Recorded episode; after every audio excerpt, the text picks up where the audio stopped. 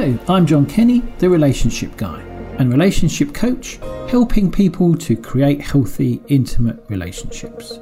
Welcome to the show, the show where we talk about all things relationships with a mix of my own relationship ramblings and some great guests from all walks of life who will be discussing the importance of relationships to them.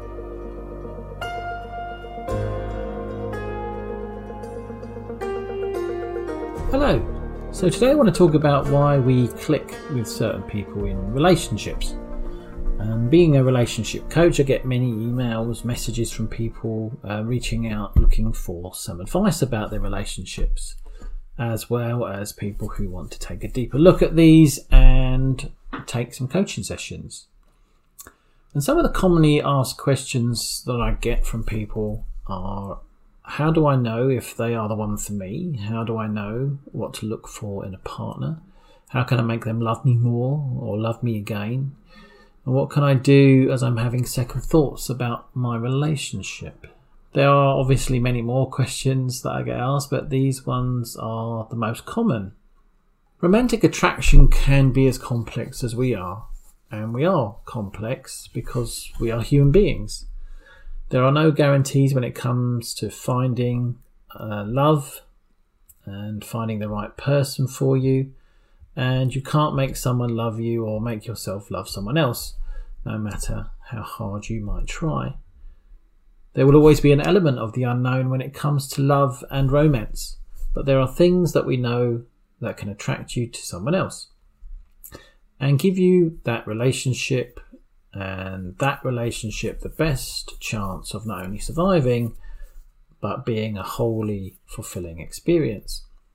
So, science actually dictates that opposites, in fact, do not attract when it comes to healthy relationships. For it to work on this level, there needs to be a commonality in different areas, a meeting of personalities, preferences, interests, values, and principles. But being too similar, however, can be as big an issue as being too different. I watched a couples therapist in training a little while ago uh, in, on a video, and they put it that the sweet spot is when the couple has a bedrock of similarity. There are enough similarities that work together, but enough nuances that complements the relationship and brings something to the relationship that the other one doesn't. So, an example of this would be that one person is more creative than the other, or um, one person is slightly more introverted than an extroverted partner, so that they can play off one another and work in a different arena. Maybe inspiring each other, but having their own personal interests and different things that they can do. But one thing that's essential in a healthy and secure relationship is that each feels the other is committed to them. There is a sense of security, feeling safe that the other person has you, that you can trust them. Believing in the relationship has been seen in certain studies to be the key factor in predicting the overall quality of a relationship. I have spoken and written before about physical attraction the chemistry side of why we are drawn to one another. And even though it can mislead us, uh, which I talk about in my podcast titled What is Love, it can be overlooked as an important part of a fulfilling relationship. As connected beings, physical contact makes us feel well connected. Um, a sexy spark can be a key ingredient to the success of an intimate relationship. There are also four defined theories as to why people fall in love and are linked to how rewarding, fulfilling, and comfortable we feel when dating somebody. So, reward theory argues that attraction stems from dates that satisfy people's basic needs for self enhancement, connection, self expansion, and so on. Evolutionary theory argues that women are more attracted to the ambitious, industrious type partners, while men are attracted to beautiful, chaste, or innocent partners. Depending on how you look at attachment theory, that can argue either way that people with opposing attachment styles are attracted to one another, or people with similar attachment styles are also attracted to one another. Generally, when it's a secure attachment, they're more attracted to each other, and insecure attachments are also the same. Instrumentality theory argues that attraction depends on whatever goals people most hope to achieve when dating somebody. I'm sure that by this list it's going to be a mixture of them all.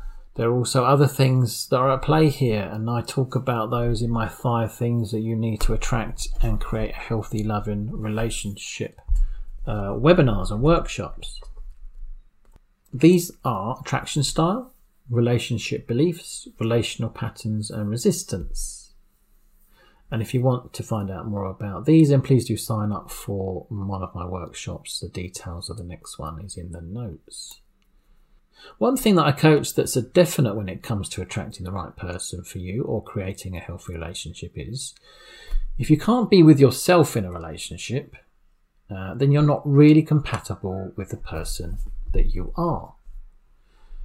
And being authentic means that people you meet will either be attracted to you for who you really are or they won't.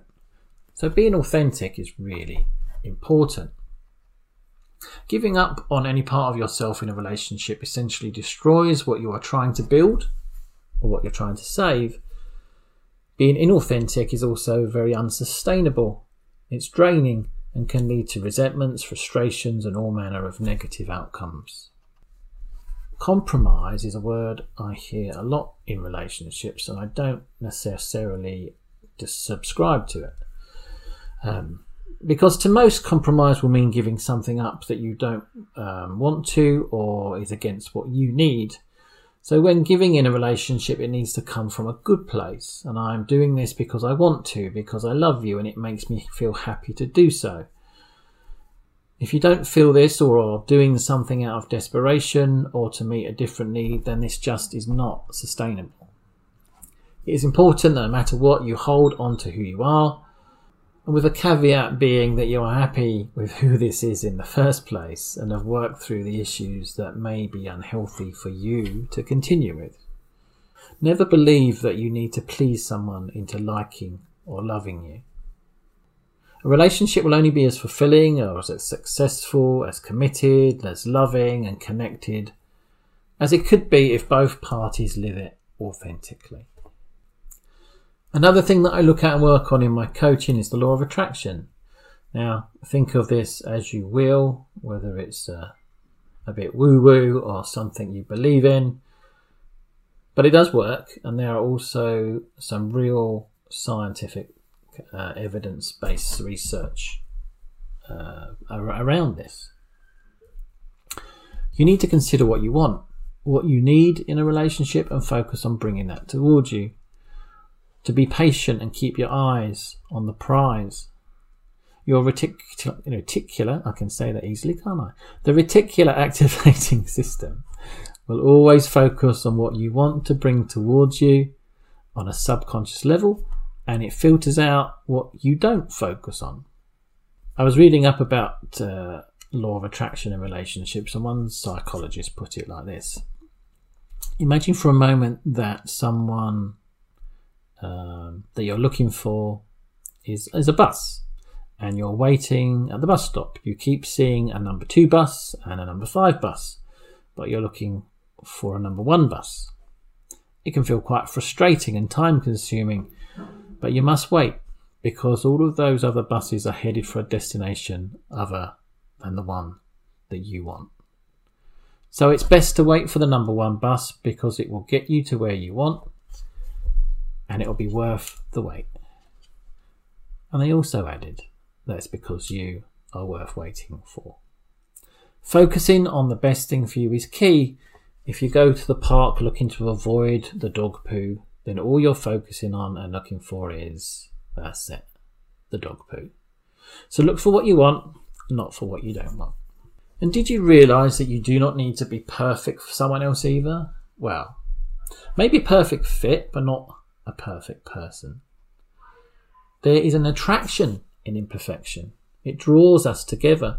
There is a shared quality of being imperfect, a humanness to it we pick up subconsciously. It makes us relatable and likable. It's widely known that we judge ourselves, and how we judge ourselves is the way that we judge others. And we accept others as we accept ourselves too. It's okay that we have issues and struggle at times and are even unhappy with parts of ourselves as long as we are prepared to work on those and making them acceptable to us. We are all the same in these flaws, in inverted commas. These flaws are common in everyone, and accepting our own makes it easier to accept those of other people. Again, there's a caveat, so don't accept what isn't going to meet your wants and your needs, however. If the imperfections cause you issues and the other person isn't going to work on them, then you can accept that they have them, but not accept them into your life if they don't suit you. So, what are some tips when it comes to finding the right partner? Well, understanding what we have attracted in the past, why we've attracted that type of person, and working on those things is a great start if you're single and looking for a relationship moving forward. And here are a few things to look at. So, I've already mentioned the attraction style, relationship beliefs, relational patterns, and resistance. We also have safe spaces that we like to return to and can create this outcome before we even begin seeing someone. If this, for example, means um, that being by yourself is safe, then you are going to choose someone that makes you want to return to this space by yourself. Along with this is the person that we want, which I've already covered here too. You can look at these things whether you're in a relationship already as well. If the person that you are with doesn't match up with what you want and need in a relationship, then it may be time to sit down and think about how you can address this with them. So, what could be on your list? I suggest that they are the fundamental things you want in somebody, not just the music or movies that you like, although this is a bonus, but deeper things such as personality, goals, vision, values, and principles. Physical attraction can be very important, but this is something that will change as we get older. Being attracted to someone deeply is key, and as we know, attraction comes in many forms. Choose someone that is willing to know you and to get to re know you as you change through your life. Someone who has got you and you can have them right back when needed. A person who can be strong and yet sensitive when required and who can be open emotionally and solve issues as they arise. Have what I call, or is actually a, a counselling term I learned way back, which is an internal locus of evaluation or in other words, values themselves from within and doesn't require a lot of external validation. Someone who has worked on themselves and is emotionally intelligent about who they are and about who you are too. They can be flexible and forgiving, can listen and hear with empathy and understanding. They understand that life comes with loss, is aware of how to be in these moments, and can self soothe as well as know how to soothe you. Makes you feel safe, both secure emotionally and physically. You will have your own ideas of what this is, what you need.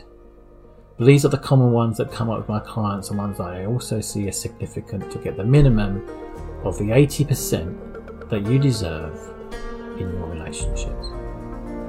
Anything less than that, and there are things to be addressed and some work Thank you for listening. Please subscribe, follow, and review the show. That is very much appreciated.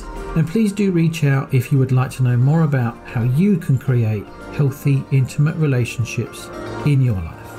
I will leave you with this quote from Carl Bard Although we can't go back and make a brand new start, we can start now and make a brand new ending. I look forward to seeing you on the next episode of The Relationship Guy.